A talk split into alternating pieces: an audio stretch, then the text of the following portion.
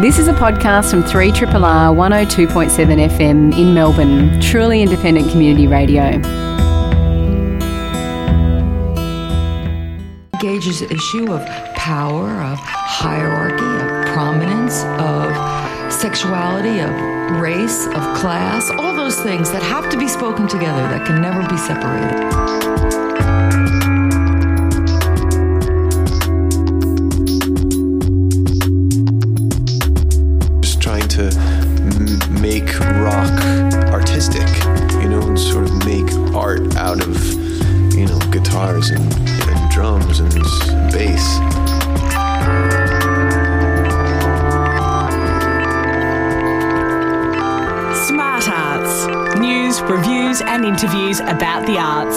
Richard Watts.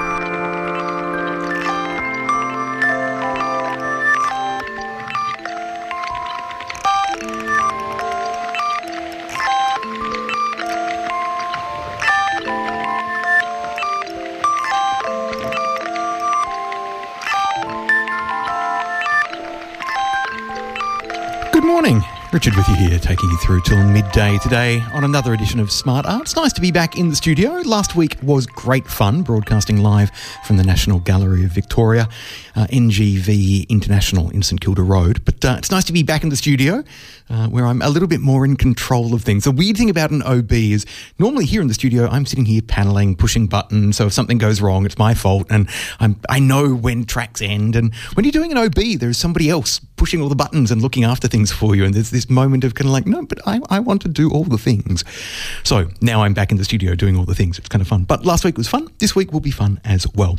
We're going to be talking comic books with Bernard Caleo in about 15 minutes' time. Uh, on the visual arts front, we're going to be chatting with Dr. Christopher Heathcote about the exhibition Discovering Dobell at Tarrawarra Museum of Art, focused on William Dobell, the painter. Uh, and also, there's a couple of exhibitions on as part of Art Plus Climate. Um, and we're going to be talking to Sam Leach and Kylie Stillman about their work on show at Linden New Art, uh, their offshoot at Domain House in the, uh, the Botanic Gardens. On the theatre front, she Said Theatre, independent company, have got a new production called Salt on at La Mama Courthouse. We're going to find out about that a little bit later on in the show. Uh, and also on the performance front, uh, Peter and Bambi Heaven have got a show called The Magic Inside. They are possibly the world's worst music, uh, magician couple who think they're the best. Uh, and they're performing at the Melbourne Spiegeltent. So that's uh, Peter and Bambi Heaven, aka Asher Treleaven and Gypsy Wood. Uh, and if you've got kids, then stay tuned because I'm going to be chatting with the director of Little Big Shots, Australia's international film festival for kids. Ben Layden will be joining us to talk about the program this year. The festival's on at ACMI from today, the 8th, through until the 12th of June. All that and more on the show today. Hope you can stick around. You are listening to a podcast from Community Radio 3RRR FM in Melbourne, Australia. Bernard Caleo, hello. Hello, hello. Just clearing my throat there on a on a. Um, On your guttural Dutch. it was good pronunciation. Oh, thanks very much. Thanks very much. My Dutch is uh, people are always commenting on it. Uh, actually, we should look into Dutch comics at, at some point. Uh, uh, We 'cause I- should. I, know nothing about them. Nor So- do I. I'm sure there must be some great Dutch Absolutely, out there. absolutely. Now, Bernard, you join us once a month for It's people true. who don't know what this segment is, who this strange man is, who's kind of Swanned in. Yep. Yep. So uh, once a month uh, for a segment we like to call Drawn Out, a name suggested by a listener, um, uh, in which we talk about comic books, graphic novels, sequential, visual, narrative, cartooning, and the like. and the like and the associated and i'm going to start with the associated today because should you be of of a of a of a stripe of of of a inclination where you think man that thor's hammer in those films i wish i could actually see it thor's hammer well you can you don't have to go to Hollywood, but you do have to go to Brisbane, you do have to go to Brisbane. to. QAGOMA. I was I, QAGOMA. I was I was about to say you don't have to go to Midgard, but yeah, you don't have to go to Oh, okay. Midgard. You don't go to have to go to Hollywood. You have to go to uh, uh, Thor's um, Thor's the Thunder God. That is uh, um, uh, Tool Shed. No, QAGOMA up uh, at the Queensland Art Gallery, Gallery of Modern Art. And they have a exhibition on called at an art gallery, folks, called Marvel Creating the Cinematic Universe. And you go there, and well, I haven't been there yet, but you know, you go there and you just see that. So obviously, we're talking about the film series, and really, it's that they're sort of uh, regarding this as kicking off from the 2008 first Iron Man film. So that's what they're sort of uh, thinking of as this. mm, Iteration, I suppose, of the MCU, The Marvel Cinematic Universe. which is a different place to the MCU, the Marvel comics Comics, universe. universe. But uh, to Marvel's credit, this has been a sustained uh, sequence of movie making, none of which have actually been bad. Dre- well, none of which have been dreadful. I'd agree. Okay, yes. Um, I, the second Iron Man film was pretty rote. Um, but we're now, what, 12, 14 films into this franchise. Really, it's just like a big celluloid comic book series. Everything interlinks, flows one to the other, and lots of other studios are trying to replicate it unsuccessfully. Unsuccessfully, may we add, because they uh, somehow, somehow, who knows how, they've actually captured that that manic uh, uh, Stan Lee Excelsior sort of bananas sort of feel, you know, of it. Which I think of, of which you know Deadpool sort of sort of uh, uh, concentrates in the most dr- most concentrated draft. Because I was very very skeptical about seeing that. then my 16 year old son said, "Come on!" And I saw it, and it was it's it's delightful. It's a delightful treat. I think that film. To come back to the exhibition. Yes, let's go back there. There's a, a woman up in uh, up at the at Queensland Art Gallery, uh, Gallery of Modern Art, QAGOMA, and who revels revels in the name of Amanda Slack-Smith, and Amanda Slack-Smith is the curator of this exhibition, which came about because uh, Thor Ragnarok uh, was shooting up at the Gold Coast, and I know somebody met somebody at a party and said, "Oh, can we bring some of those? Can we put put some, put some of those props in the uh, in the um, the gallery. in the gallery?" And uh, clearly, Taika Waititi, uh, who's directing that film or directed, I suppose now Directed. directed that in directed that film post-production. post production now um, said, "Yeah, why not?" And Somehow I suspect he didn't give the approval. I suspect the higher echelons at Marvel did. at Marvel MCU. But you know, for so they do have the Asgardian th- throne room from Thor Ra- Ragnarok, which they needed to move to take out a window at the front of the gallery to fit in because clearly, you know, an Asgardian throne room. It's not a, it's not just something that you can you know it's not a, it's not a small object. Uh, so that's in there. You know, um, uh, Captain America's shield is there. Uh, Iron Man's armor is there. What would attract me to seeing this exhibition Go on, go on, is tell- the fact that um, sketches, character designs, Mm. not uh, rather than the the props themselves, Mm. uh, all the behind the scenes work that goes into making and designing these works, and that's something that's also on display Yes. in the exhibition. Yeah. And look, it's really intriguing to see a major gallery uh, like the Queensland Art Gallery, Gallery of Modern Art celebrating pop culture and saying and, and blurring the divisions between high art and low Yeah, art. God bless saying them. These things are all interconnected and interrelated, and what is low art in one decade, Shakespeare, um, will 400 Mm, will years rise. later be fact, high art. Yeah, so, yeah, yeah. yeah, yeah. So it, uh, it looks like a lot of fun, and uh, as you were saying, Richard, you know they've got storyboards. They do have comics, their original artwork from you know the '60s, uh, and um, and they've got a really good public program. Uh, uh, the, you know, the, as you were talking about a moment ago with uh, Van Gogh, uh, you know, they've got bands up there, Black Cabs playing, but lots and lots of really interesting bands they've got playing. And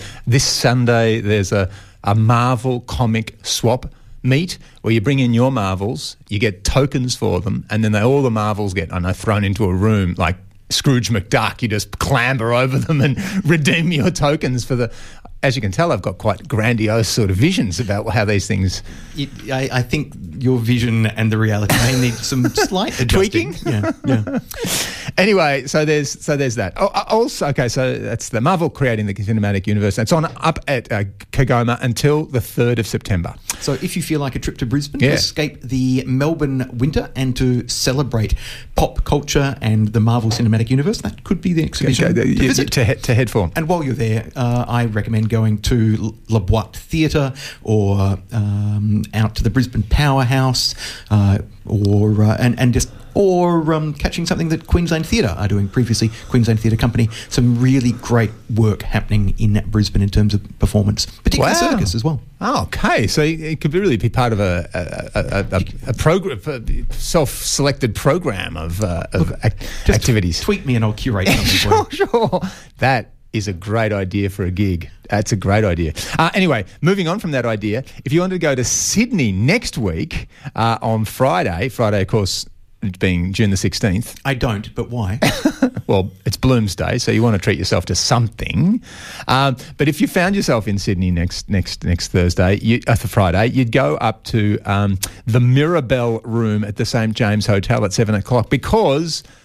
Australian Comics Night of Nights, the Ledger Awards is on, and Ledger Awards are a really great uh, award system which is which celebrate excellence in Australian comic book making and publishing. So wonderful uh, uh, undertaking, and uh, there are gold, silver, bronze ledgers for people who've produced a work in the year in the calendar year 2016, being awarded on uh, on next next Friday night. So that's the ledgers. Um, I uh, you know declared declared interest. I am a I am a platinum uh, ledger award holder for contributions to Australian comics. And um, and so this on next Friday, I will be I will be with a tear in my eye, handing over my platinum status to the next platinum uh, contributor to Australian comics.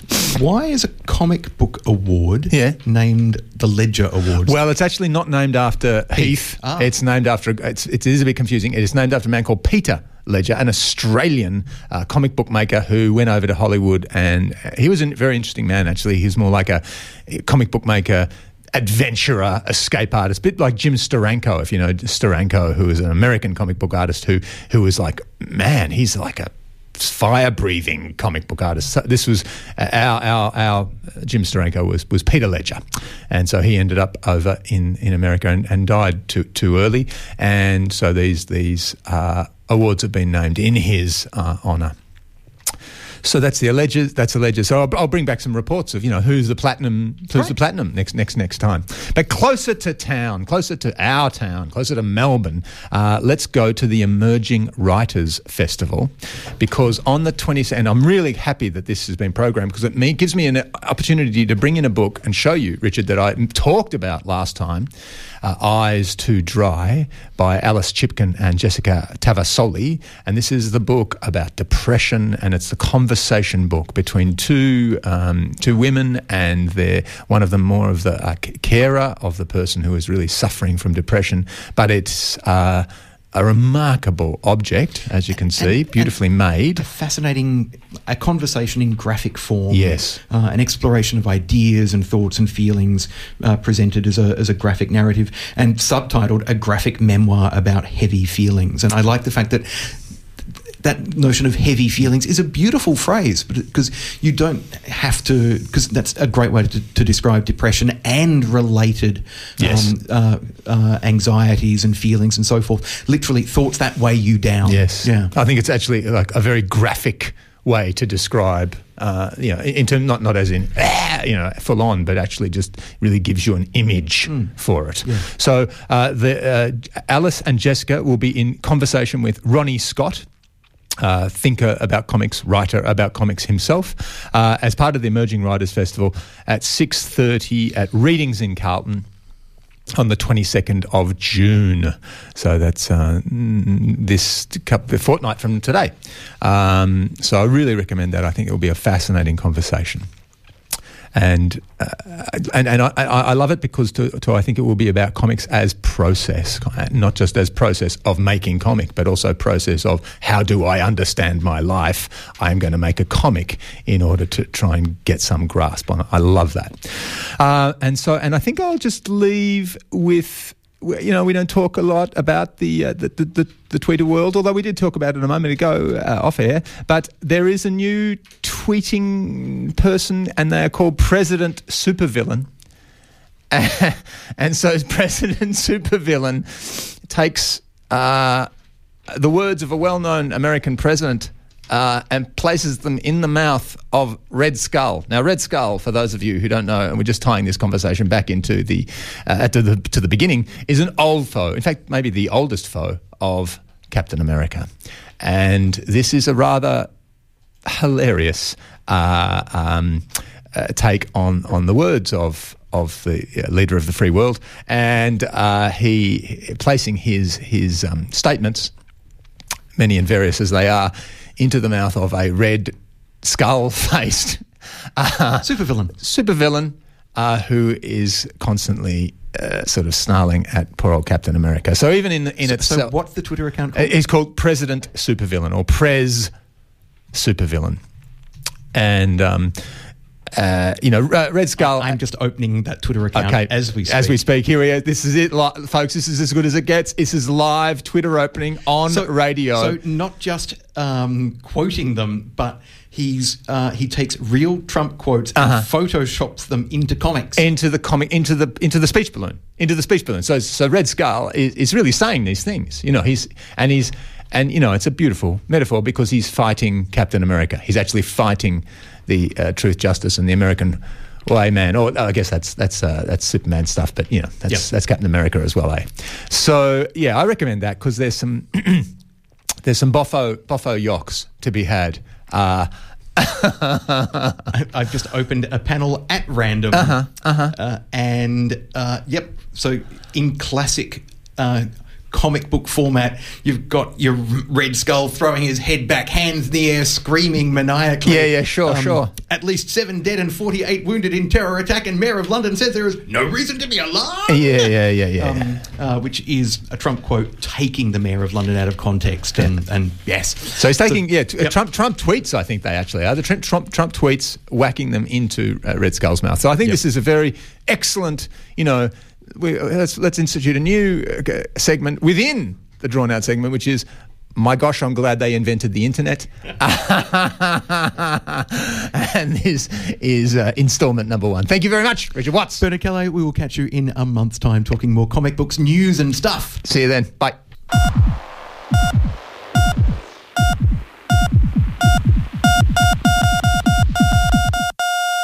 Art attack, attack, attack, attack. Every fortnight, approximately, except occasionally when we're doing a special outside broadcast from the NGV, uh, the Art Attack team, either individually or collectively, come in to talk to us and uh, critique and discuss work they have seen in galleries around town. Good morning, Ace Wagstaff. Oh, good morning. How are you doing? I'm good. My gosh. Um, yes. So last week was fun. Thank you for joining us at the NGV.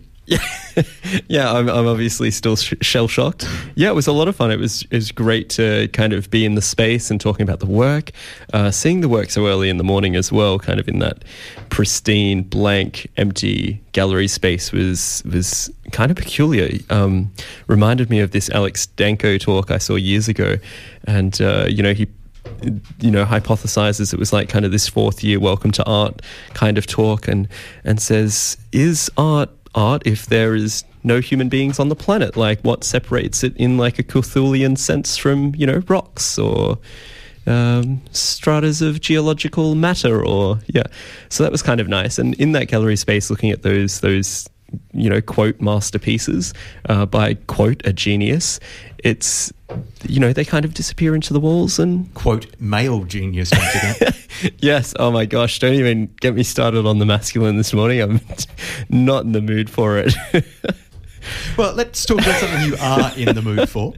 um, yeah painting. Painting and uh, ceramics at neospace Neospace is um, a little space attached to a, a framers and, and printers in Collingwood on Campbell Street. Um, do you have the address? I think it's seven or It's twelve. Seven Campbell Yep. Street, Collingwood. Um, and it's it's a little bit out of the way, but not that far if you're already you know in the area, seeing Gertrude, uh, maybe popping around the corner to Tristan Koenig or. Um, what else is in that space? Bus projects as well, uh, so definitely achievable. But it's a it's a fantastic solo exhibition by Enrique Tochez Anderson uh, called Morphologies, and um, it's what I think is becoming this this scene of neo post internet modernism. Um, Did you just make that up? I kind of have been working on it for a little while, and I spoke to Cass, who's at Neospace, who works there as well, about it because So- it's definitely a trend that's occurring. Say it again. Post internet neo modernism. It needs some refining. It's got to be a little bit catchier than that, right? It's got to be like it's got to be like Pomo. It's got to roll off the tongue, have a little bit of a hook. But um, but it's definitely definitely a thing, even if we haven't, uh, you know, And held, it held it down and beaten it yet. Um, I think it means kind of revisioning abstraction. Um, re-looking at uh, works that solely rely on form and shape and color and composition but through that lens that yeah you know it's a it's a prior movement in art history it's had its day and it's kind of been it was long relongated to um, to, to foyers and hotels and considered boring. It's the elevator muzak of of of the art world for for decades, or was. But now I think a lot of artists, especially since you know the passing, or I guess uh, since the the peak, the pinnacle of provisional painting, and, and now that we have um, material painting as well, which which Ty and I love and have gushed about before, uh, suitable suitably gushed, and um, and now it's kind of getting this this second life, these um, abstracted works, or the idea of you know solid composition and um, you know celebrating forms and shapes and colors um, as as almost portraits, as less an abstraction and more portraits of ideas or concepts. Uh, so he has a mixed exhibition of both these sculptures that he's produced, uh, ceramics, vessels in forms, and um, and paintings, paintings on ply, really modest sized as well. Um, I think I sent you through a few images, and even even while I was looking at the photos that I'd taken yesterday, it's easy to imagine them being kind of monstrous or you know the grand scale works, but they really are quite small, like uh, quite humble in a sense, um, huggable even. You could wrap your arms around them. You know, they're, they're Yeah, about the about- size of your torso. They're what, 50 centimetre, approximately 50 centimetres Yeah. by 40 centimetres. Yeah, yeah. Um, and I should say, very affordable. I I almost walked out with one because it wouldn't have even dinted. Uh, it would have it would have dinted my pay packet, but I wouldn't have been scrounging for rent this this uh, this fortnight if I had have picked one up yesterday. So I do recommend. Not all of them are sold, but there are a few red dots around the gallery space. Um, so if you are looking for a great work, do pop in at least for the um. My particular interest was in the paintings, but that's just my specific um, desire. Yeah. Yeah. Uh, the ceramics, I should say. The ceramics is interesting because the ceramics are all titled, uh, all but one. So, kind of untitled, bulbous form, shimmer vision, cappuccino. Um, and they're, they're both, you know, titles that accurately describe the work, but, uh, you know, also, also a little bit poetic, of course. And in their sense, as I was talking to Enrique yesterday, I had the pleasure of speaking to him, which was really nice because it's always good to goof out and nerd out a little bit with somebody else that has similar interests. Um, yeah, he was he was kind of speaking on this about this idea of like sometimes there's there's more complexity in in the simplistic. You know, if it's not broke, don't fix it. The wheel still turns. There's no need to reinvent it. And looking at these ceramic forms, these vessels, it's you know 100% true and it's, it's very obvious. You you need something that's you know it's it's womb like large um, not imposing but solid real. There's you know a weight to them. Yeah If you want to see the artworks that Ace is talking about, uh, you can go to www.neospace.com.au and click on the Morphologies tab to see the exhibition, which is on now until the 25th of June. And yeah, there's a sample of both paintings and ceramic works on the website, including uh, the the classic.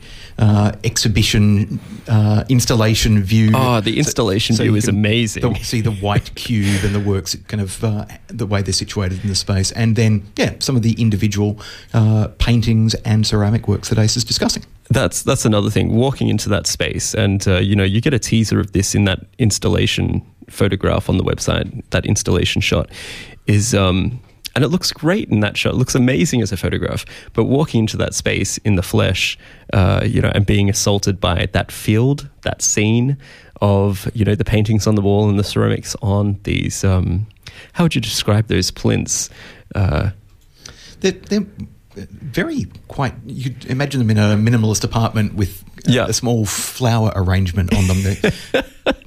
Yeah, yeah, they're um, they're, they're tasteful. They're not white cubes. They're not the classical white cube plinths.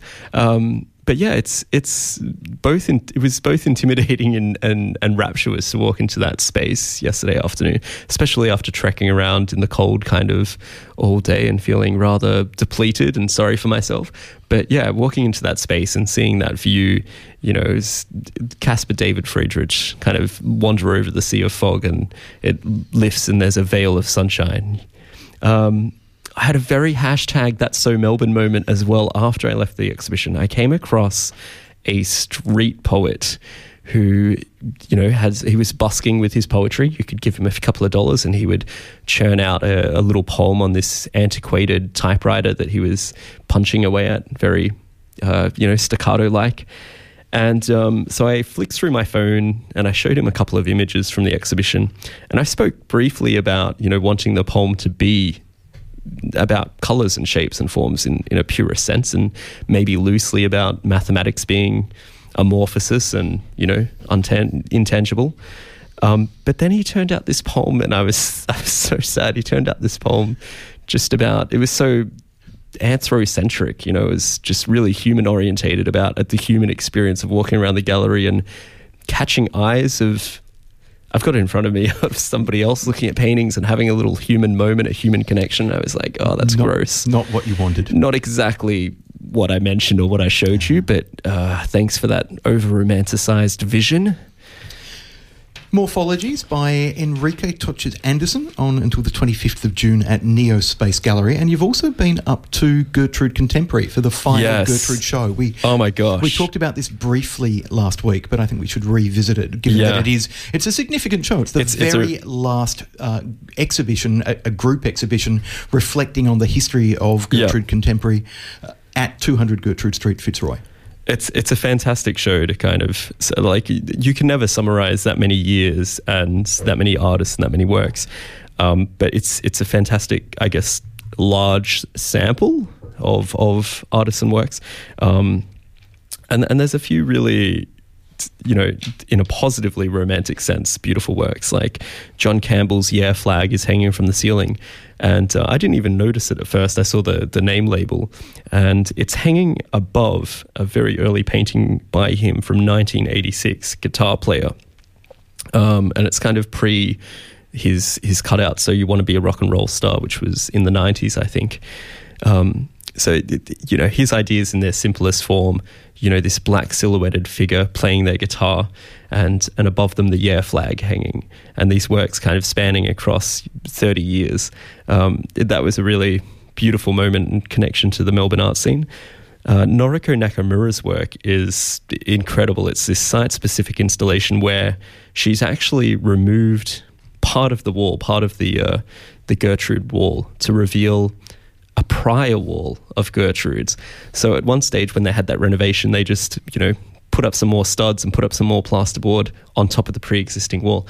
And what she's done is remove that to reveal the wall underneath that would have housed or, or shown or hung those works by Jon Campbell in the early years on. And um, yeah, and, and that was like this amazing kind of excavation and archaeology of sorts in the gallery space. Uh, we should just say that the exhibition that's on in that space at the moment is called "The End of Time, the Beginning of Time." Yes, yeah, and you know that work especially is is beautifully poetic and connects to the the theme and the title of the exhibition. Uh, Damp's punchline is a lot of fun. It's a documentation of an installation and performance that they they conducted at Gertrude Contemporary in 1999, in which the artists present this this big kind of Hollywood sign version, I guess, of of their collective name, Damp, and then they proceed to you know quote have a punch up um, in front of it and and start this fight in the gallery space. And it just plays. It's it's so great and cheeky because you know it's disenfranchised and plays on that idea of the romantic, drunken, uh, impassionate artist. Um, but you know, is is also really absurd and and kind of ridiculous. And you can see members of the crowd looking at each other, not sure if it's real or fake or where's the boundaries here. Oh my gosh, so intense! Uh, and that work is also simultaneously on at NGV at the moment in their um, Every Genius Eye, Every Brilliant Eye, the 90s exhibition up on level two at NGVA. So if you're feeling like a little bit of deja vu, uh, that's that that would be why. Multiple works across multiple sites, even though it's um, you know over 10 years in the making. Yeah. So at the end of time, the beginning of time, the final exhibition at Gertrude Contemporary in its current location before it relocates further north, uh, curated by Mark Feary, the artistic director of Gertrude Contemporary, and closes very soon. It finishes this weekend on the 10th of June. So if you haven't been along yet, this is pretty much your last Do it. couple of days. um, Don't delay. Yeah. to get in and see it and to farewell uh, 200 Gertrude Street, Fitzroy. Hmm. Yeah. Um, while you're in the area as well, Seventh Gallery has a, a suite of shows open until the 16th of June. Um, Movable Measures by John D. Keane and Kaya Barry. In the project space, Sarah Ujmara uh, with Space, Outer and Personal. Uh, Space, Outer and Personal. And in Gallery 2, Gabriel Hell Lomax with Transformed Surfaces. Um, and if you do make it down to Mio Space, which, as mentioned, highly recommend you do, stop in by bus uh, and see in Gallery 1, Basil. Ah, I always have trouble with this. I'm so sorry, Basil. Basil Papata- Pap- Papatsidis. Did I get there? No, I didn't. I messed that up. he can he can just harass me on Facebook Messenger about that later. Unseasonal work by Charlie Sofo and Grey by Sam Patterson. A Hole in the Head by Athea Everard. And Reminder by Haruka Sora. Lots to see. Yeah. Yeah. So, yeah, Gertrude's where it's at. Collingwood, Fitzroy. Pop down. Go and see a range of galleries and a range of shows. Ace, we'll catch you in a fortnight's time. We'll see you then. Thanks for coming in. You're listening to a podcast from Community Radio 3RRR in Melbourne, Australia. My next guest for the morning joins me in the studio. Ben Layden is the festival director for Little Big Shots, Australia's international film festival for kids, now in its 13th year. Ben, good morning. Good morning, Richard. Pleased Now- to be here. Your festival opens tonight, so I'm glad you could get in. Yes, yes, it's been uh, all hands on the wheel leading up to tonight. It's uh, been a big push this year, so uh, it's looking really good. So it's a festival for kids. Uh, what ages are we talking about roughly? Our age range is from 2 to 12. Okay, so how do you make a film for a two year old? That's an interesting question. I I, uh, I ponder that one every year when I'm programming it. I think uh, I always try and remember that our audience is not only the kids themselves, but it is also the parents. So the challenge for me when I'm programming for kids that young is to create a sense of movement, colour, but also some underlying themes so that the uh, the parents can stay awake. An important part, which I'm sure the parents will be grateful for afterwards as well. Now, one of the other things that I know Little Big Shots has done over the years, it, it's not just films for young people, but uh, films by young people as well. What's the youngest age of a filmmaker who's got work in the festival this year? Yes, well, this year it's a wonderful little film uh, by uh, Nicholas Nicholas Albanus. Oh no, Gilbert. No, he had some help from his dad, Gilbert Albanus, uh, and it's called Trains and Trams. Dot dot dot in miniature.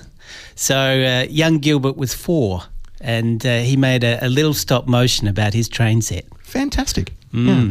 So I really like the idea that this is a festival that can not only introduce children, as we said, from uh, 2 to 12 to a diversity of filmmaking. So expand their horizons beyond, I don't know, the latest Disney superhero movie or whatever it may be. But can, uh, so set them off on, a, on a, a, journey of becoming a cinephile, but also set them off on a journey of becoming filmmakers themselves. that's a big part of what we do. I think it's uh, it's about inspiring uh, young people's imaginations, not only about filmmaking, but of course, many of the kids who submit films to us tell us that the reason they did so is because they saw a screening last year. So that's a big part of what we do. And of course, the the film medium the technology is so available now that kids can make films very much more easily than they did in the past. Well, I imagine for a four year old, for Gilbert, was it? Uh, Gilbert, Yeah, yes. Gilbert could probably just borrow dad's phone and before you know it, bang, put a video together and I- quite possibly be more accomplished at uh, using some of the technology than I would be. Absolutely. Uh, uh, look, uh, over the time that I've been in Little Big Shots, I've seen a an extraordinary change in the way that the films being made by children uh, are coming to us. A lot of the kids who are submitting films these days really seem to have an innate knowledge of the technology, the medium, uh, the language. So they really are digital natives. It doesn't mean that, of course, uh, every film that gets submitted by a young person is going to be a masterpiece. I think we had 400 odd this year from kids. So, um, and we we only screen 23 this year, I think it is. So, how do you find the right balance between presenting films by kids and presenting films for kids, and films for kids that really do tell um, multiple stories and present multiple views of the world? Again, it's it's an interesting challenge that that's proposed every year to me. I, I think the mix is is really what we're known for. Uh, we want to put films out there that are at the uh, the top notch films, uh, uh acclaimed, award winning filmmakers films made by very young kids and also films made by emerging filmmakers as well. So it's that spectrum which I think is important for a Little Big Shot session. And so that when you come and see one of the sessions, you're getting a bit of everything, if you like. So there's that. Uh, uh, yeah, that's at play every time you come along to the festival. And so there's 82 films in the festival this year, and we're talking about uh, stop motion animation, computer animation, live action films, documentary as well. Uh, features and shorts, or mainly just short films?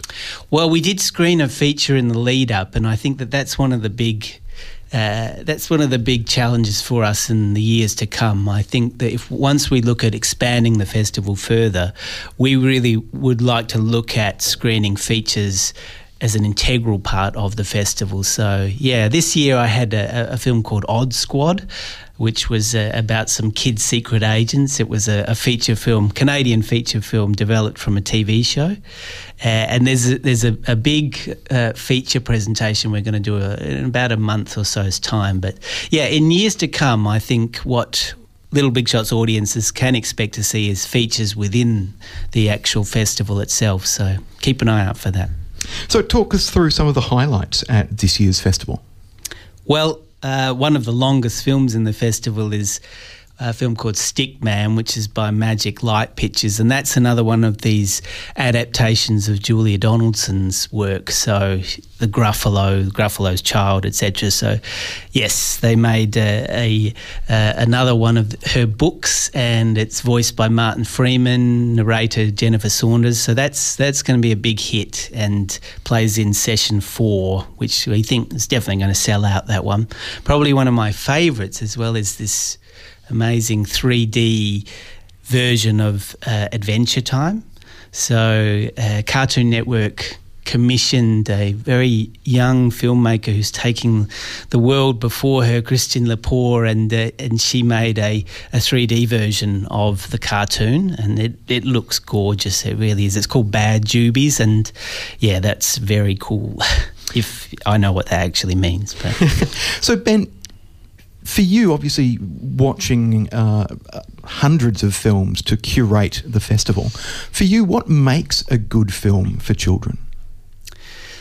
Hmm. Yeah, that's uh, that's certainly a very tricky one. Um, well, I, I think when when I'm looking at, at films and as you say hundreds if not thousands during the year, I, I'm looking for something a little bit different. So, of course, as you point out, uh, kids can go along to the cinema and they can see the latest Pixar, the latest Disney film coming out, and they pretty much know what they're going to get. So, so do the parents. Uh, I think we're looking for something that's probably going to surprise people a little bit.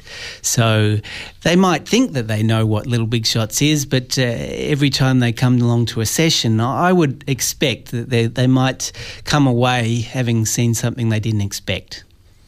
Now, I'm particularly intrigued by the by the, the programming of documentaries into a, a festival like this because yep. documentaries uh, particularly the the wave of documentaries we've seen released into cinemas, say over the last fifteen years, have really recaptured the popular imagination. The idea of documentary as entertainment, and mm. rather than as what people perhaps used to think of documentaries as dry but slightly worthy.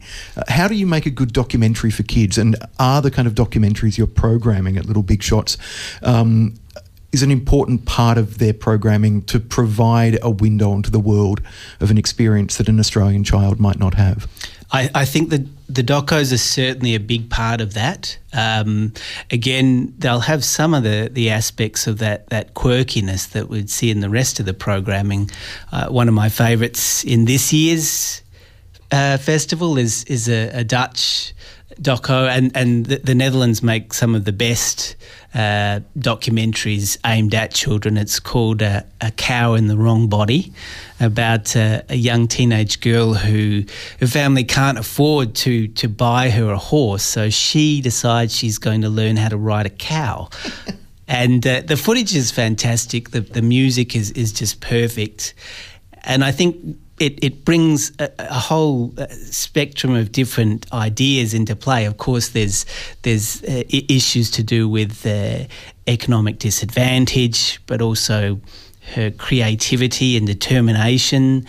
And it really just is is quite a, a beautiful blend there, which which brings it all together and presents it for a young mind in in not a, a worthy, as you say, way, but just as a, a, a, neat little story that has some under underpinning themes. So, yeah. If you've just tuned in, we're talking to Ben Layden, who's Festival Director of Little Big Shots, Australia's international film festival for kids, which opens today and runs through until Sunday. we Monday? go until Monday because it's the Queen's, Queen's birthday, birthday, long, long weekend. weekend. That's right. Yes. I was trying to mentally do the maths in my head. So running yeah. from uh, today, the 8th, through until Monday, the 12th of June, at the Australian Centre for the Moving Image at Federation Square. Now, Ben, for people listening who might be thinking, oh, maybe I could make a kids' film. Whether they be, whether it's the I don't know the seven year old sitting at home uh, mm-hmm. uh, right now, or somebody who's sitting at home who's perhaps experimented with films before and has not thought about branching out into making films for kids. What advice would you give them? Well, you what? can start anywhere, really. Uh, basically, uh, as we were talking about earlier, just grab. Uh, grab mum or dad's iPhone and, and have a play with it. As long as they say it's okay, uh, that is a a perfect way to start these days. But um, I mean, that's where it begins. Uh, where it ends uh, could be with a film like Journey, which is this year's emerging artist winner. Uh, young RJ was was 17 when he started, and and his film is basically initiated by him collecting stock images from NASA and then taking those images and animating them into a kind of ode to 2001. and uh, it is the most extraordinary film I've seen by a young person in the six years I've been at the festival. It it's just remarkable. Um, it's for the bigger kids that one, but I guess that that shows you where the the journey can end. Is that uh, messing around with an iPhone and and just taking some footage uh, can take you to a point where you're um, making something Kubrick esque. If you want more information about Little Big Shots, Australia's international film festival for kids, on from today through till Monday. Uh, focused at ACMI, but there are sessions at Art Play and uh, one or two other venues? Uh, well, not the, this year. Art Play's pushed back a little bit. Uh, they're going to they're going to go off in November. Okay. Uh, so it's all at ACMI, and I would say to people don't leave it till Monday because uh, that's when things go a bit crazy and everybody tries to rush in to get to the sessions. And so, yeah, book in for, for Saturday or Sunday. I think you can actually get tickets on, on the Friday that for the school sessions as well if you're so inclined, although they're down to the last sort of 20 or so tickets in those ones. Uh, and we should also say that there's a virtual reality workshop on Sunday, a two hour workshop. Uh, mm-hmm. that booked out yet, or are there still tickets available? Uh, our friends at ACMI are running that one. There's only 30 places in that, so uh, I, I think that one's close to booked out, but you could check in at acmi.net.au and see how they're going with that one. I, it, that one looks like a, a, great event. It's for the family, and uh, I think everybody can get involved with it. It's in Studio One. Great. So, Little Big Shots, Australia's international film festival for kids, on from today through till Monday uh, at the Australian Centre for the Moving Image, ACMI, at Fed Square. Jump online, full details, uh, including lists of all the films that are screening at www.littlebigshots.com.au. Ben Layden, thanks for joining us. Thank you. And just uh, one final point we still have some tickets for the opening tonight, which has a, a, a costume uh, competition. So come down dressed as a superhero or, or a, a giant chicken, and we'll see you there. You're listening to a podcast from Community Radio 3RRR in Melbourne, Australia. My next guest has joined us in the studio. Dr. Christopher Heathcote is the curator of an exhibition called Discovering Dobell on at Tarrawarra Museum of Art.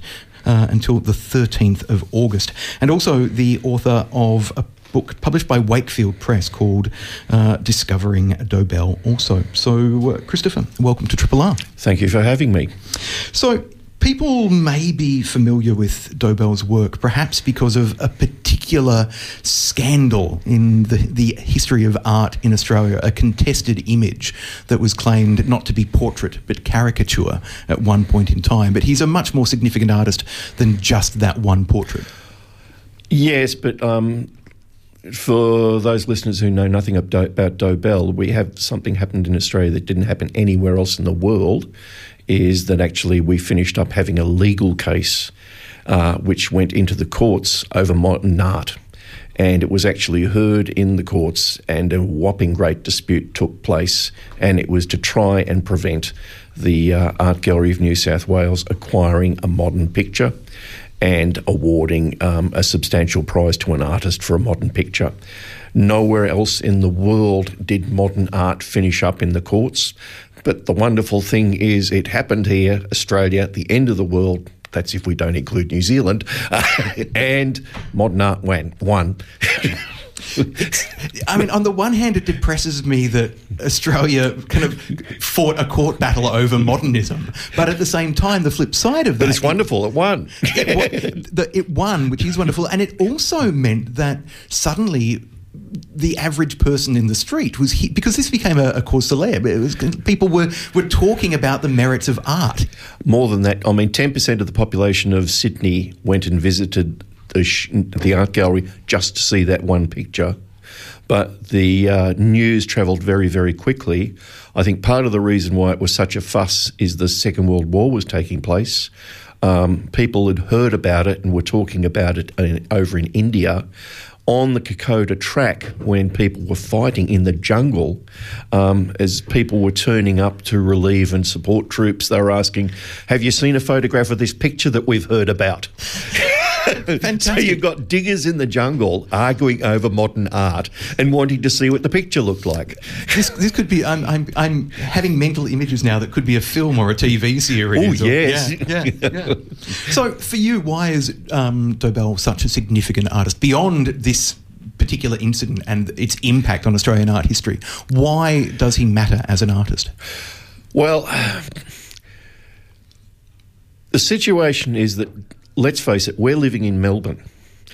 And we get all the time shoved at us, and we hear all the time about Heide, about the Reed Circle, Nolan, uh, Boyd, Blackman, Tucker, all of that circle.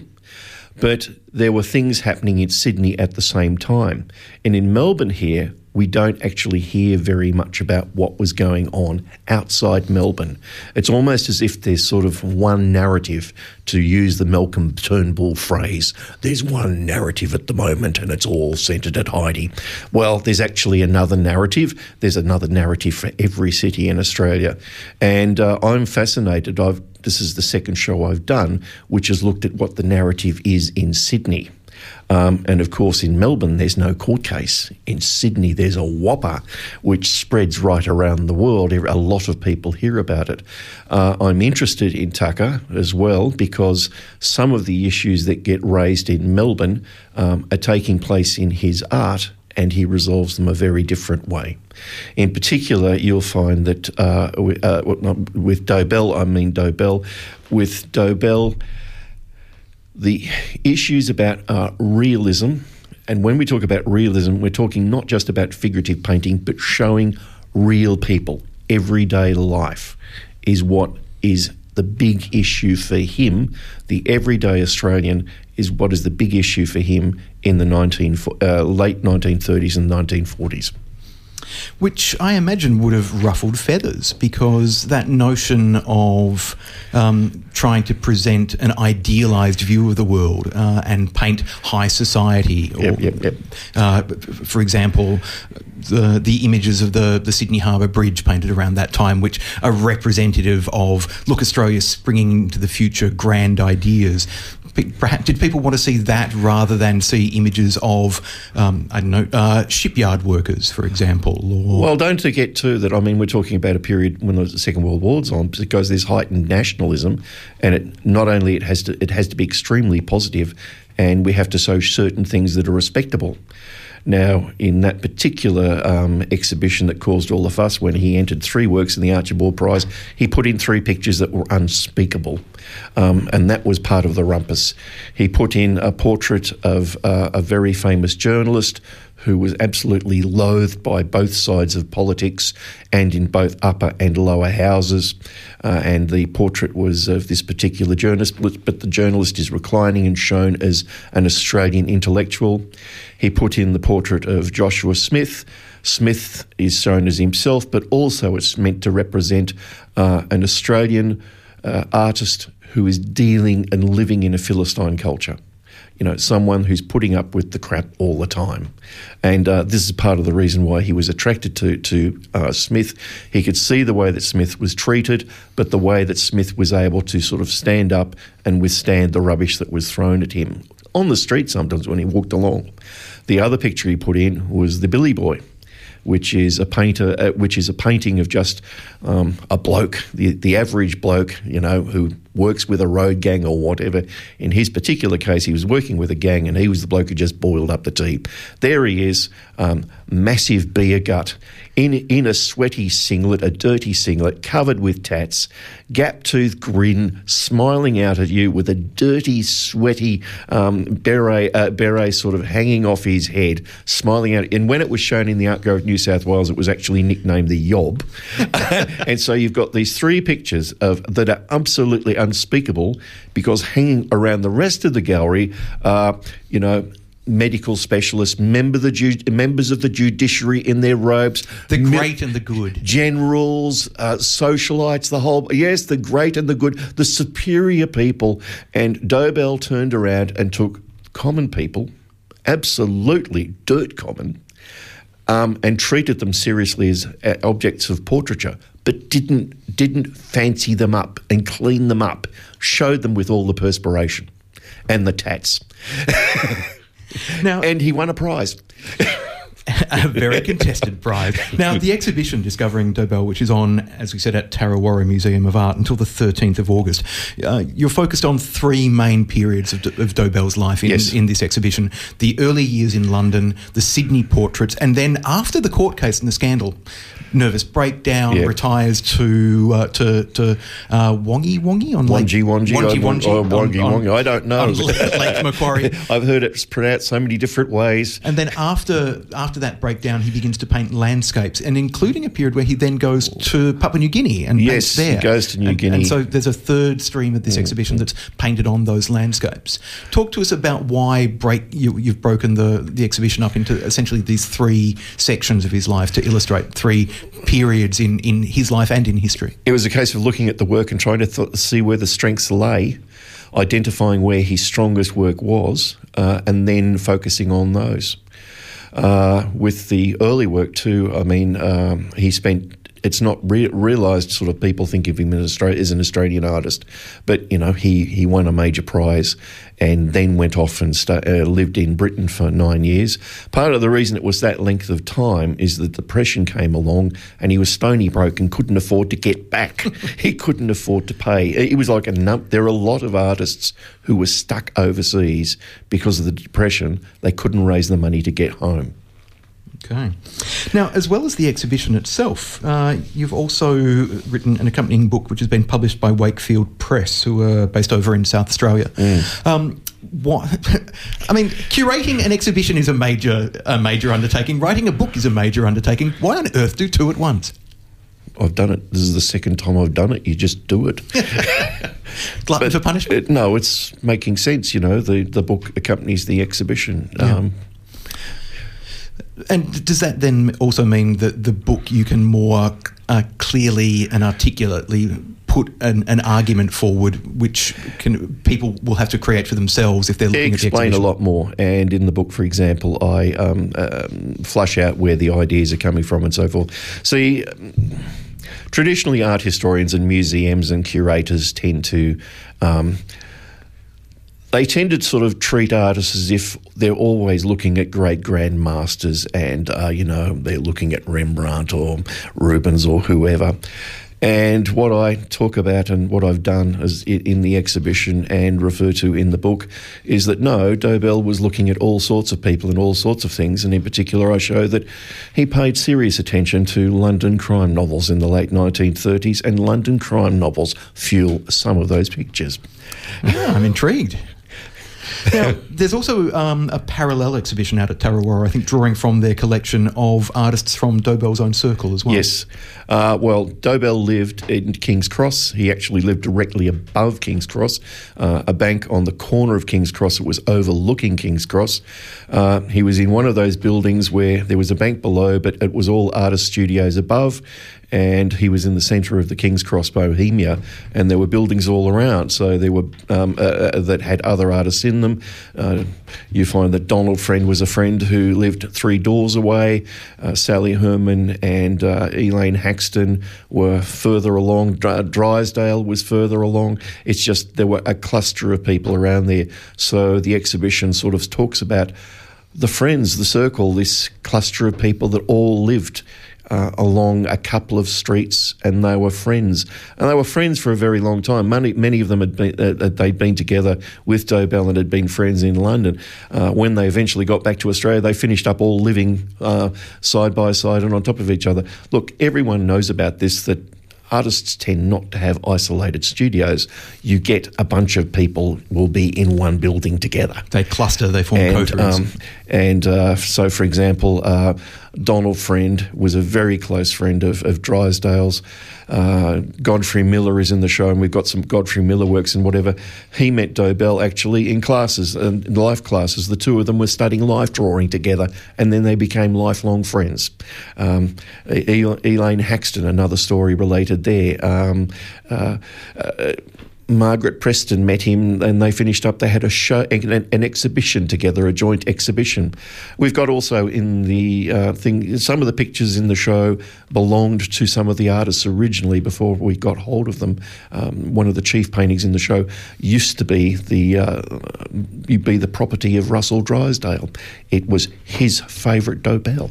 So to come back to our earlier point, this is again a way to uh, to present another narrative. It's to, to show us the Sydney Yes. milieu of that time Yep. and that interconnected sense of artists working, being Yeah. inspired, and so forth. In Melbourne, we talk about Heide, a circle of artists, uh, and so forth. In Sydney, there's actually the King's Cross Bohemia. What about what was happening in Brisbane and Adelaide at the time?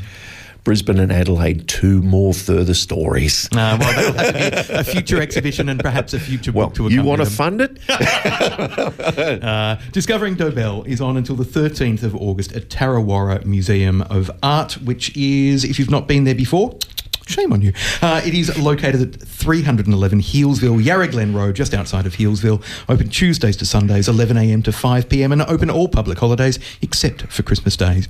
You can find out more information at www.twma.com.au. And Christopher's book, Discovering Dobell, published by Wakefield Press.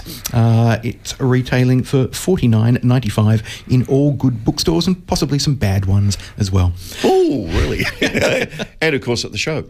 Indeed, you can go out and buy a copy as you uh, peruse or after you peruse the exhibition. You can probably buy an autograph one at the show. Oh, okay. Well, the, all the more reason to go. Christopher, thank you very much for joining us. Thank you. Joined in the studio now by Asher Treleaven and Gypsy Wood, who are performing as their characters Peter and Bambi Heaven in a show called The Magic Inside at the Melba Spiegeltent in Collingwood uh, tomorrow and Saturday. Welcome to you both. Hi. Hi. Great to be here. So, Gypsy, uh, how did this show begin? This is, uh, I mean, creating any kind of comedic or, or performance character is a challenge, but Peter and Bambi Heaven, I've heard described as uh, what a delusional music, uh, magician and sidekick. But Yes, that's exactly right. Uh, Peter Heaven has the ego of um, the size of Australia, and he really believes that he is the best entertainer in this country. And he's been uh, very lucky to find this young uh, cage dancer in the Gold Coast who's going to help him out. and she actually turns out to be a little bit more feisty and a little bit more erotic than he would like on stage. So great, great uh, power duo there. Too much erotic. Yeah. Yeah, I'm starting to see things going horribly wrong from the get go, and uh, I'm already giggling. So that's a good start. Um, Ashley, you're best known as a comedian and with a, a bit of a, a physical kind of bent to your skill. Why create this character? Well, to be brutally honest, um, I got really bored of my opinions as a stand up. I got really bored of everything that I was saying. I didn't really feel like I had anything else to talk about. And so when Gypsy pitched this idea to me, and we were married at the time when, when she did, I was very reluctant because I was working mainly as a stand up and really enjoying that work. Um, but since, you know, taking on this character, which is basically a cruise ship 90s magician, hardcore bogan, backcombed massive wigs, borderline drag makeup, figure hugging costumes, 160 kilos of gear and bad wigs and stuff whenever we go anywhere. I really love it and I love working with a woman. you know. Basically, I've ruined his stand-up career. absolutely gone ham on my stand-up career. I, I love it. I've always loved working in lots of different comedy platforms, and when something comes to an end, it comes to an end. You know, just go and try something new. And so this for me has been really great. In talking about things coming to an end, uh, am I correct in thinking that your relationship came to an end just before you had to do the, the show for the first time? Yes, our eight-year relationship. We were married for four years. Very sadly, and ended the day before rehearsals. We had just booked this inc- really expensive, amazing director who we love, Cal McCrystal, who directed The Mighty Boosh, and A- Asher and I just it, it just came to that conclusion. Um, we cried all night. Um, we went to rehearsals the next day. My face looked like a puffer fish. um, we didn't tell anyone that we'd split up um, because we just couldn't deal with the emotional trauma of it. Um, and we just kept working. It was it was quite um, exhilarating. You just can't imagine that you can do things like that until you're doing them. That's one of the things that fascinates me. The fact that you kept working. I think uh, under those circumstances, I would have just said, "Stuff it, cancel the run, cancel the rehearsal room, throw them. The, the money's gone. I, I, I can't do this. I'd be a, a miserable heap, you know, in a in a dark room for six months or something." You two instead went into a rehearsal room and made uh, a show which has been praised up and down the UK Yeah. and in Australia as well. Yeah, it was quite phenomenal. I don't really know how we managed it. You know, we we we jumped in, we rehearsed, we flew back to Australia. We toured five festivals. We did 160 shows in two different continents. We got nominated for a Golden Gibbo.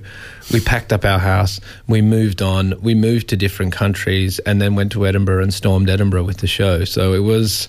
And France's Got Talent was in there too. Oh yeah, we did. We did. France's Got Talent. That was that's a I've seen the clips of that, and it's fascinating watching the judges slowly realizing that they're what they're watching is satirical and comedic, rather than initially. There's a real sense that at the start they just think, "Oh my god, these people take themselves seriously," and then they- Exactly. they, begin to realize that what they're watching is parody and pastiche, and oh it, it's.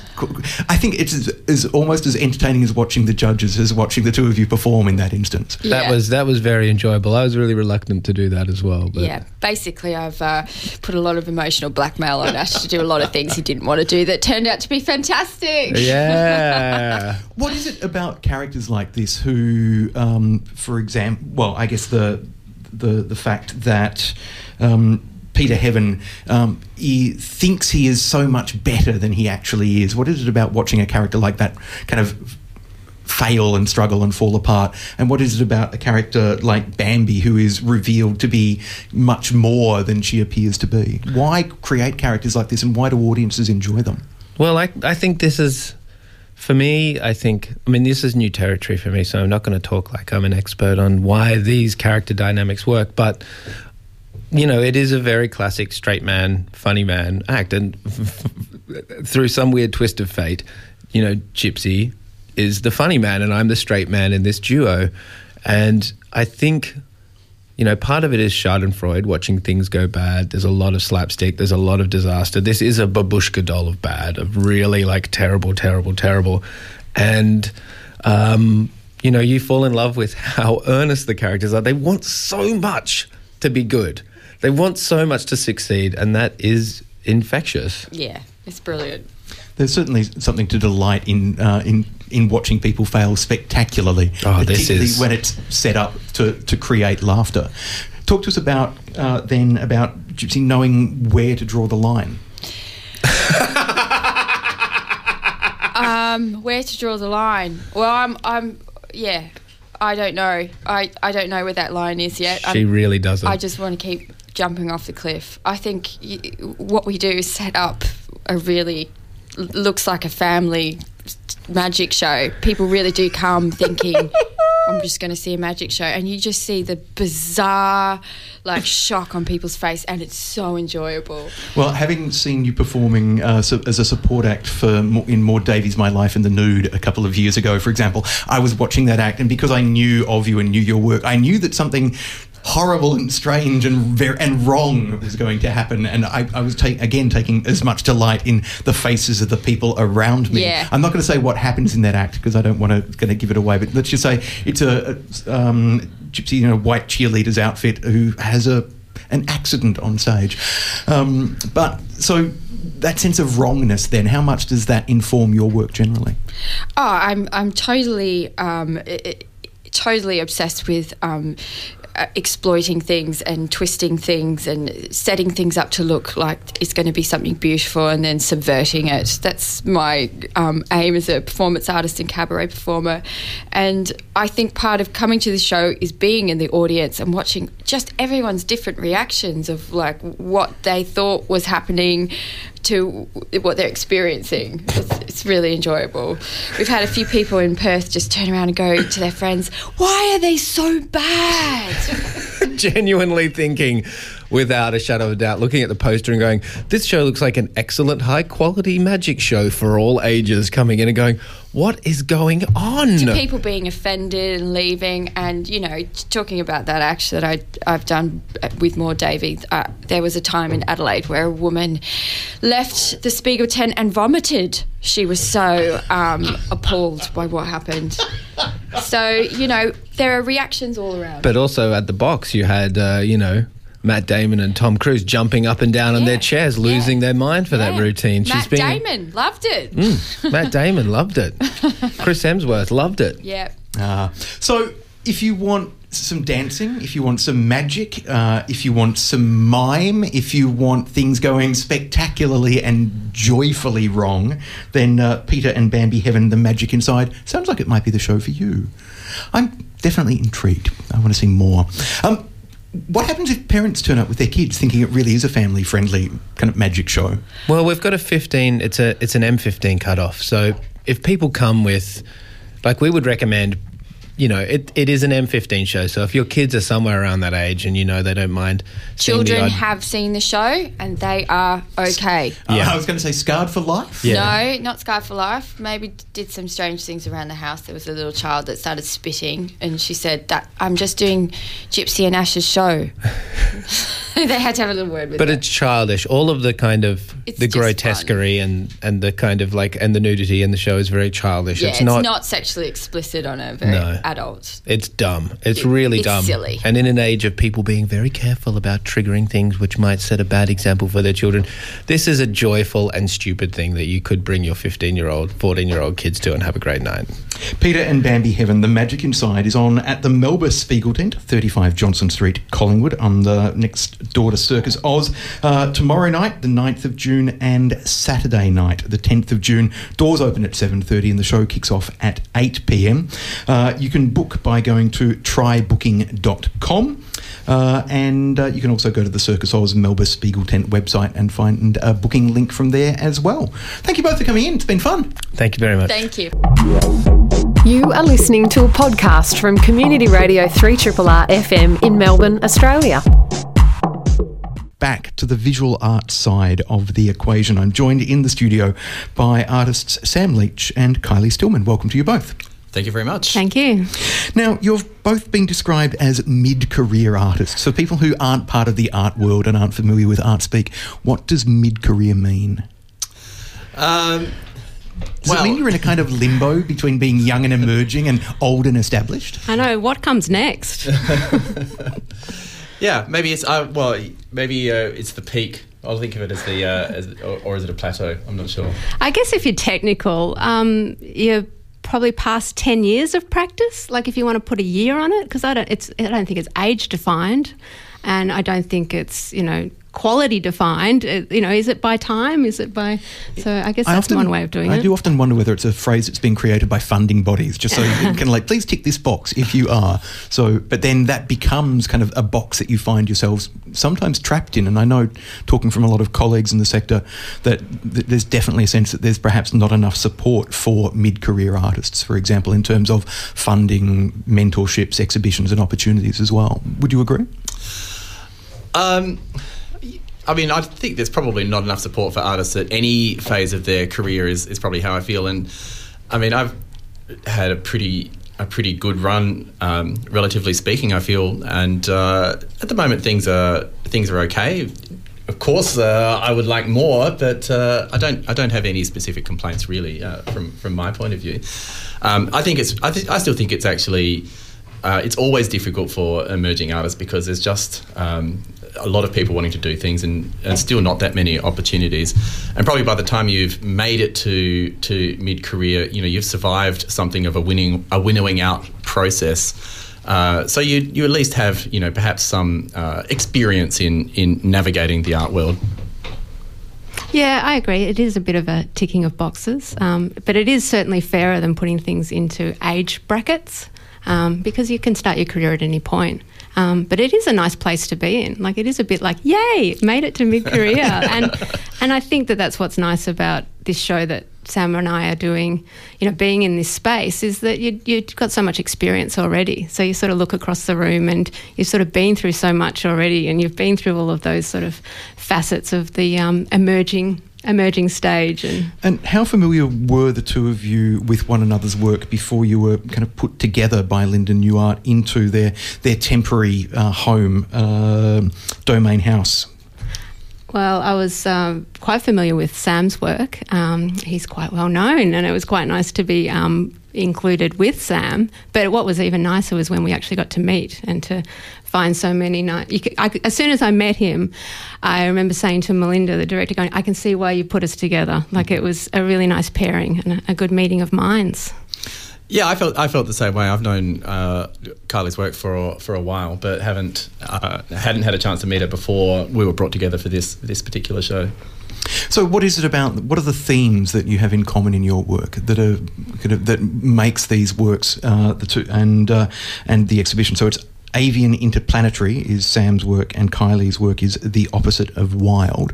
What are- what kind of shared themes and commonalities and points of reference do they have in common? I guess in one word, it's nature.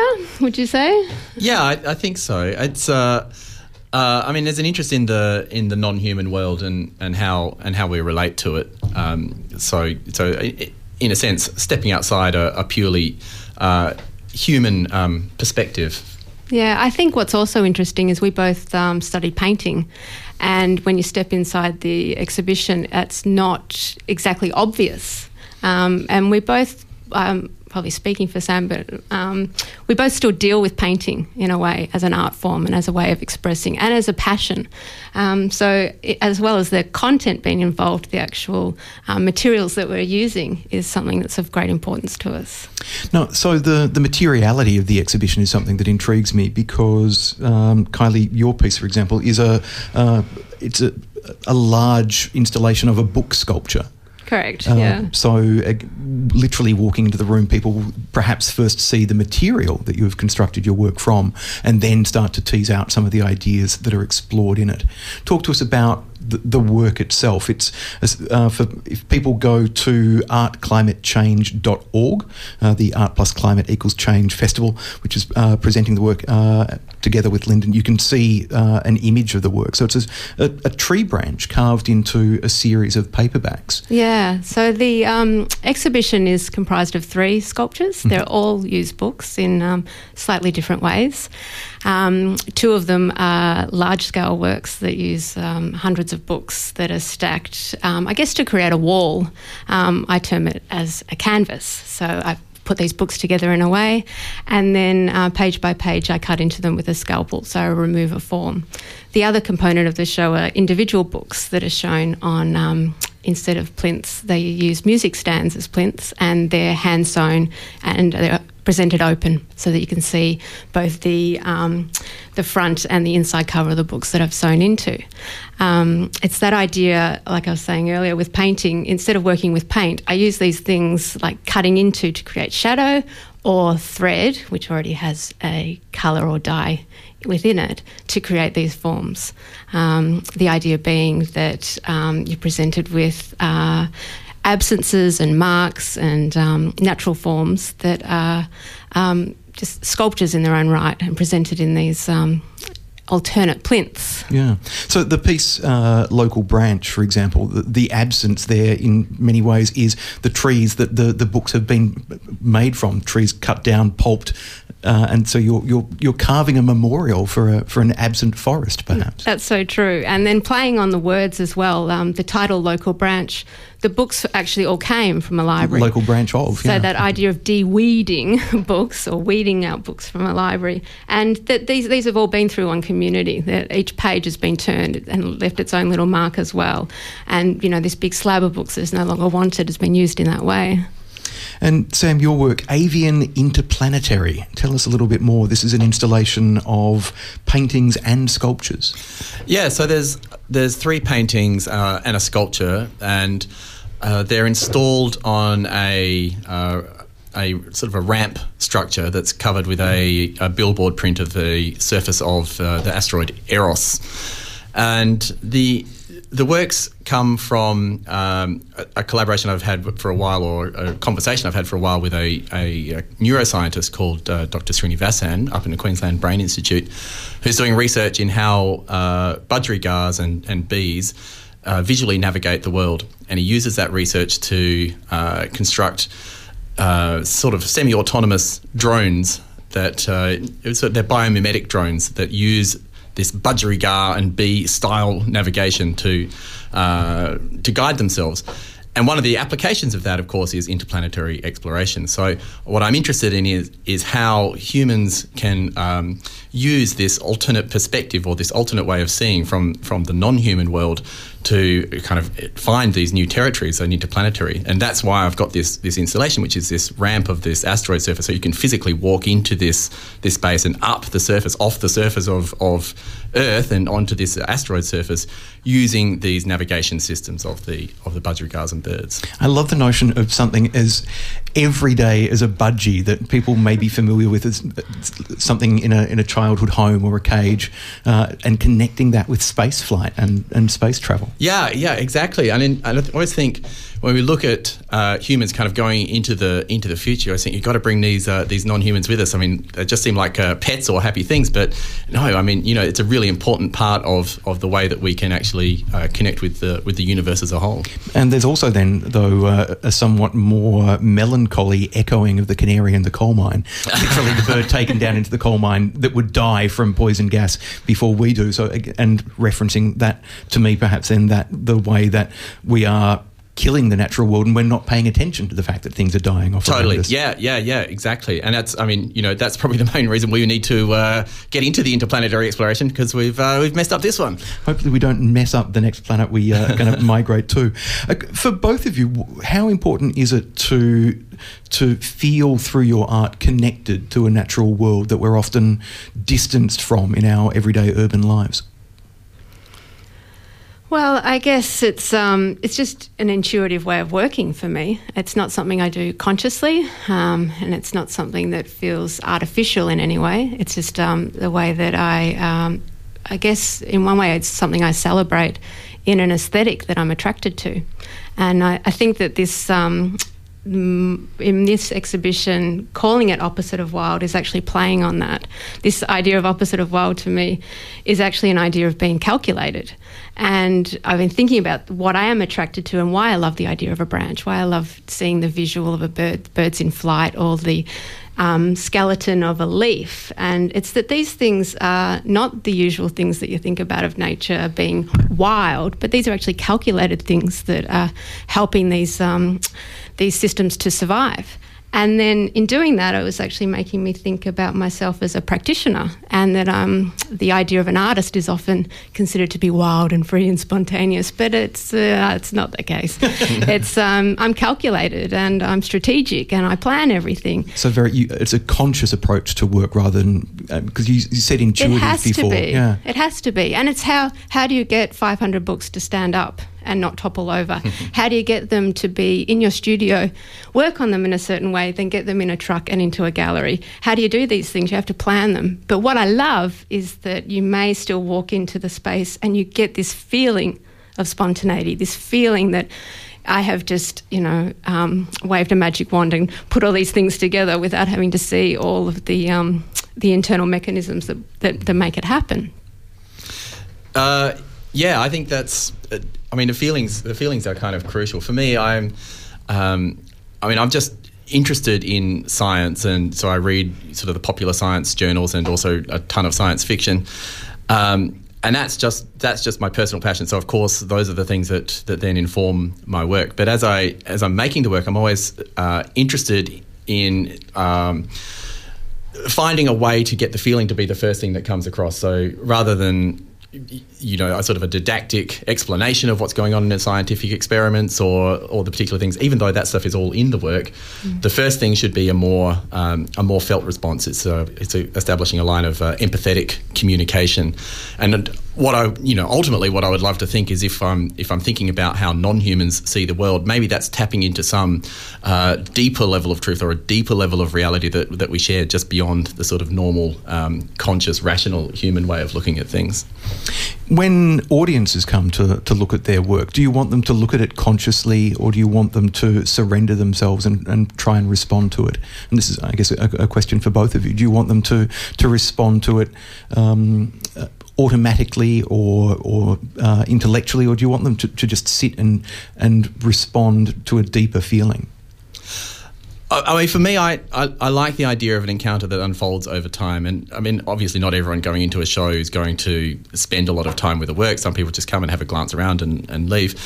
But uh, I like the idea that there are layers so that if you spend some time, you can you can go into uh, more and more more and more facets of the work. Uh, and one of the things I'm interested in, for example, with building this ramp, is you can create an environment where people are um, like physically physically put into a different configuration, and that's going to alter the way that they that they look around the, look around the world. Um, so they automatically have this uh, change in change in their perception as, a, as they're contemplating a work, and hopefully that'll give a new a new kind of kind of perspective.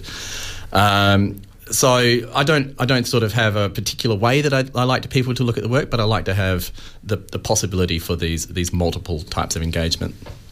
Um, I like work to feel accessible, and I like the idea that someone can walk in and feel if um, art art seems overly hierarchical or out of their reach, that they can see things that are ordinary and everyday, and that beauty can be made from them. Um, I had a, a woman at the opening who just said she wanted to hug me. And I just thought that was a really nice response. And I don't know what that meant. It just, it maybe it was just a really familiar feeling that she had when she saw the work and a familiar feeling that she had about me. So I think there's a lot of really nice personal responses and ideas about what it means to be a creator and what it means to have ideas. And what I love most of all, that someone walks into the room and feels intelligent because they're seeing something in it that makes them think and feel yeah, feel something a bit more than you would ordinarily. It's interesting in my line of work as a as an arts commentator and critic and writer and so forth. The the work that I enjoy the most is the work that I have an emotional response to. I, I can have an intellectual response and that's great, but when a work makes me feel and moves me, that's uh, for me is perhaps the says to me that the work is truly successful because it's working on multiple levels on a on a deeply personal one and on an intellectual one. So I love the idea of a response to someone going, "I just want to hug you." Yeah. Uh, so Sam Leach's work, Avian Interplanetary, and Kylie Stillman's work, The Opposite of Wild, are presented by Linden New Art at Domain House in the Melbourne Gardens, uh, because Linden is closed for renovations at the moment. Is that right? Their their permanent home in St Kilda is uh, yeah being being renovated. They've got some uh, pretty ambitious plans down there. It looks it looks pretty good.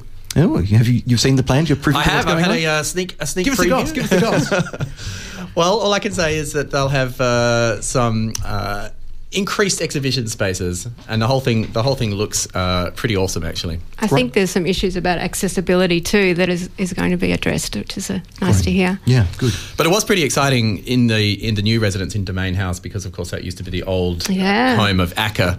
Uh, oh, of course, back in the day. back yeah. in the day, and I used to go to a lot of shows down there, so it was really exciting to be able to put on some work in that uh, in that hallowed ground.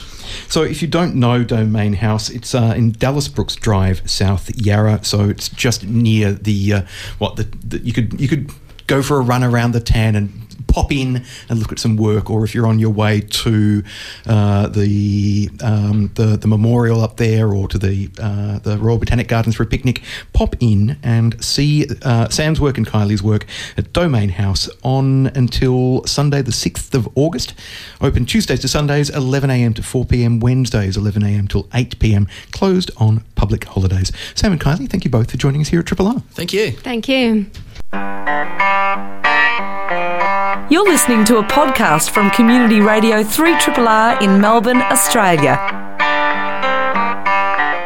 And my final guest for the morning has joined us in the studio. Actor Bridget Gallagher is here to talk about She Said Theatre's Salt, which is on at the La Mama Courthouse in Drummond Street, Carlton. As always, because this is a La Mama uh, uh, show, uh, I need to dis- uh, give my traditional disclaimer. I'm on the Committee of Management at La Mama. I'm a volunteer there. I do not benefit fin- financially from promoting shows that are on at La Mama.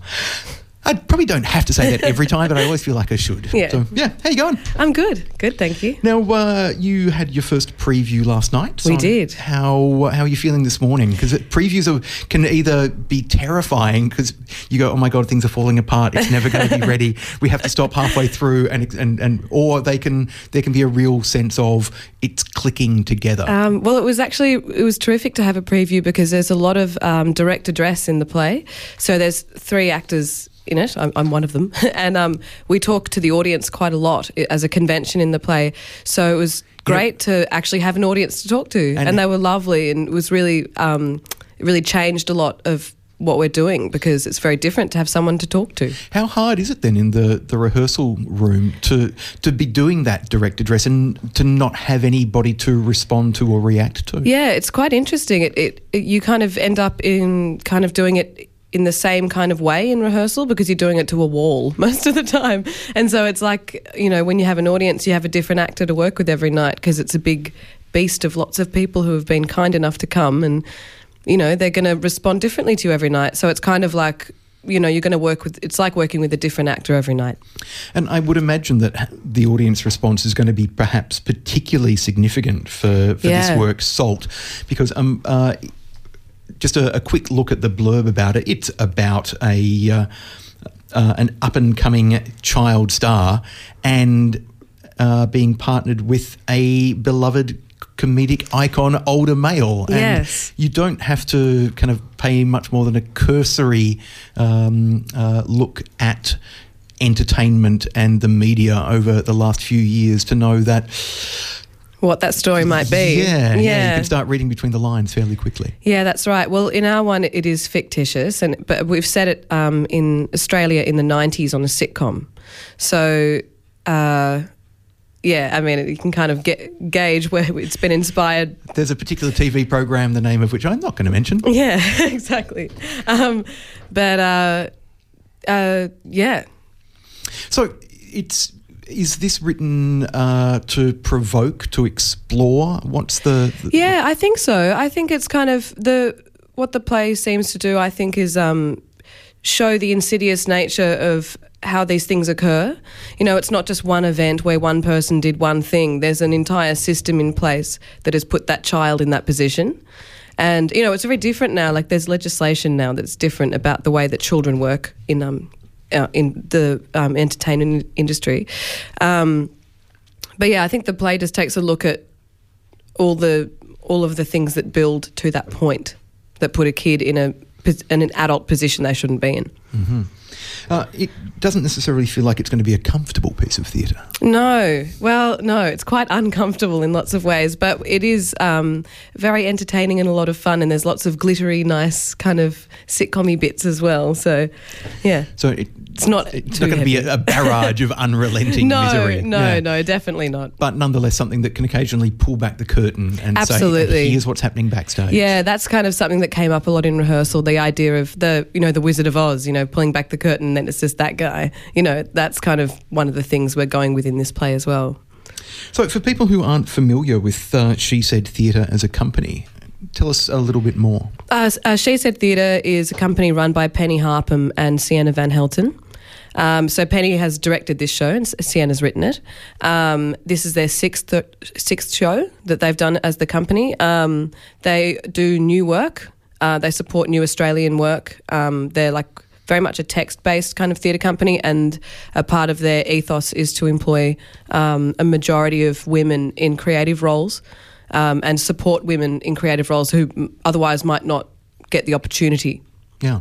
Now, one of their works I know recently was on up in Sydney, which I was Yeah. delighted. I wish I could have got up to see Me it. too, yeah. That notion, uh, the the the independent sector in Melbourne, the independent sector in in Sydney and in other cities seemed often a little self-contained and isolated world. So to see kind of more interplay between them would have been great. Yeah, yeah, I think that's terrific as well. Sometimes it feels like we're our own little island over here of independent theatre. So, yeah, I think they're planning to f- for Fallen to have some more life actually. So Great. I'll keep yeah. My eyes out for Yeah. that. If it uh, maybe it'll come to town. But um, to, to come back to Salt, um, tell us about your role in the piece. Well, I'm kind of an in between. So uh, I play Sam. Uh, she is the Bobby Salt is the you know ki- kids entertainer guy. Uh, I'm his biological daughter, um, but I don't know him until I'm in my early teens. Anyway, through him, I get I end up working in the television industry, and I end up being the chaperone and um, and carer for the kid, as well as his manager. As well as being a producer of the show, so I'm a part of the whole deal. so uh, in the background. kind of, kind of in, in it quite deep. Yes, and um, a lot of responsibility on some shoulders that might not be able to hold it. Now, given the the themes of this show, I'm assuming that you haven't cast, well, the, the, the company haven't cast an actual child as the child star. No, she's a grown up. Yeah, Yeah. she's a grown woman um, playing a very convincing child. She has to play her from over many ages. Um, so Artemis Ioannidis is the actress. Yeah, she's terrific. Um, had you had much to do with the company previous to this production? No, I've never worked with them. No, um, you know I've known them around the traps, and they're friends of mine, and I, you know I support their work In that but- interconnected Melbourne theatre yeah, way? exactly. Yeah, we su- support one another. So, um, yeah, I did a read for this play a long time ago, um, just to kind of help out dramaturgically, and then kind of accidentally ended up in it. How, how much has it changed since that early reading? Um, the the stru- the the main basis of why it was written hasn't changed. It was it's just been um, just kind of shaped. Uh, um, over over the course of rehearsal, as new plays often are in rehearsals, you know, dramaturgically. So now it's just a much more kind of structured, and all the ideas are much more solid. Yeah.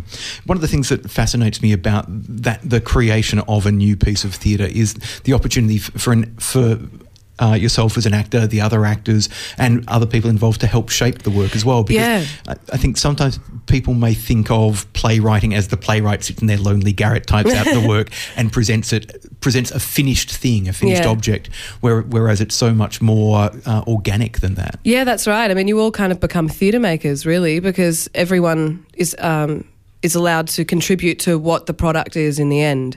So, you know, I we were all very much invited to be a part of that process um, by Penny and Sienna. You know, and they're really terrific with all of that. So, yeah, um, Artemis and Scott and I contributed qu- quite a bit to. For, like from our point of view of the characters, really, because that's our job. Yeah. but yeah, And how does that work? Is it a process of saying, I don't think my character would say that, I think they would say this, or No, I think it's just more of a like you become the micromanager of your own character, really. So you pick up on tiny inconsistencies that possibly wouldn't be noticed otherwise. Um, it's not about my character wouldn't say that because if you write it down, then they say it, and it's your job to make them say it. um, but um, you know, sometimes there'll be little kind of things that don't match up. So you say one thing and then say another, and then you can point out that that doesn't quite make sense, or you know, little things like that that in the end smooth out the whole thing. And what about where does the actor's ego come into play in that process? Then, if you're trying to say, gently hint that you should have more lines in another Ah, scene, I or- usually hint that I should have less. I don't know what that means. Um, no, I don't know if the. I mean, like ideally, the ego doesn't come into it. You know, you should leave it at the door every time you enter a rehearsal room. I think otherwise you can't really work very well. So, yeah, I mean, I mean that's like in an ideal world. I'm pretty sure that's you know what happened with us. That you know felt very organic in that kind of way.